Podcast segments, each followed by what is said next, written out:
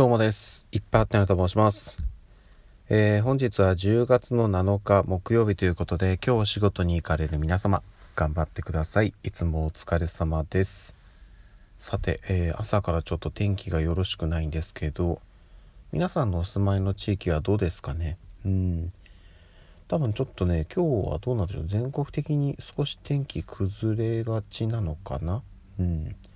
私もね、今、えーと、これから会社に向かおうというところなんですけども外がですね、まあ、しっかり雨が降ってるわけじゃないんですけど霧雨っぽい感じになってますね。はい。なのでねいやもうめんどくさいな。傘持たないといけないな。うん。まあまあまあ。はい。ということでねこれから仕事に行きたいんですけどもあのねこれツイッター上で以前話題に上がってたというかねすごい拡散されてたんで見た方もねいらっしゃるのかなと思うんですけどえっとですね ABEMA タイムズっていうところでニュース記事になってたのでちょっと紹介させていただきますね。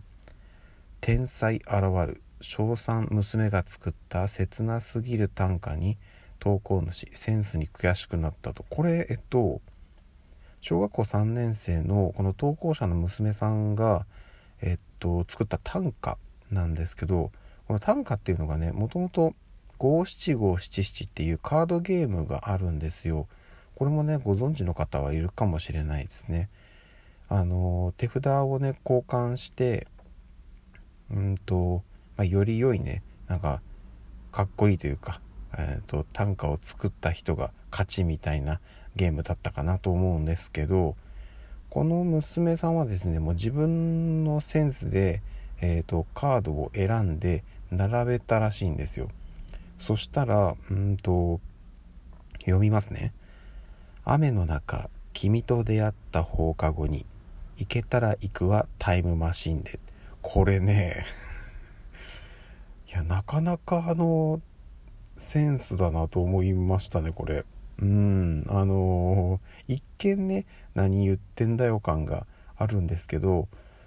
いやもちろんねそのえっ、ー、とこのお子さんがねどういうあれでチョイスしたのかは分かりませんけどいやなかなかねそのうん詩人だなと 思いましたね。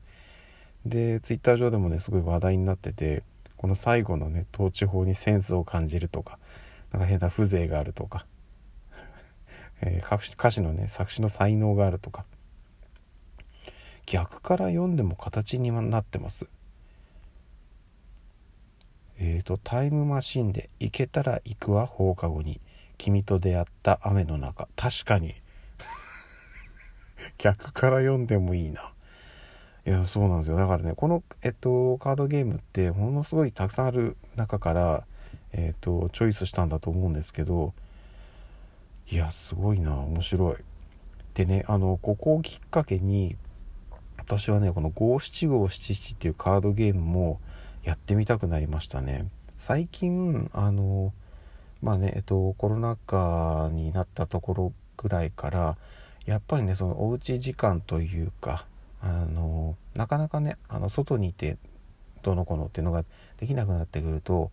どうしてもね家の中でとかそのうんインドアで、まあ、遊ぶというところでボードゲームとかカードゲームの需要って間違いなく増えたんですよ。でねまあそれをね、まあ、知ってか知らずか、えー、カードゲームボードゲームの類が本当に世の中にたくさん出ましてでそれをまあえっ、ー、と取り上げてあの動画を配信してる YouTuber の方とかもたくさんいらっしゃってっていう状況だったんでね。あの私もボードゲームカードゲームの類はいくつか買ったんですけど五七五七七もやってみたいなっていうふうに思いましたね。うん。あと最近あの子供たちですね。特に一番上の子はもうねあの来年の春から小学校っていうところなのである程度ね大きくなったのでそういうカードゲームボードゲームの類もルールとかもね少し分かり始めたと思うのでちょっとね、うん、やってみようかなと思います。まだなかなかねあの下の子次女が、えーと、今3歳かな。はねなかなかちょっとこう言う通りには難しいかなと思うのでまずはね私と長女で1対1とか、うん、でこれがねもう少し大きくなって次女が、はい、ってなるとあのいろいろやってくれるようになるのでそしたらね長女次女とか、え、私とか妻も交えてとかでもうみんなでできるようになるかなと思うので、はい、ちょっとねあのいずれはそういうところもやって、ま、その辺のお話なんかもできたらなと思っております。はい。そんなところですね。じゃあちょっと天気悪いですけどもこれから仕事に行きたいと思います。ということで今日も一日ね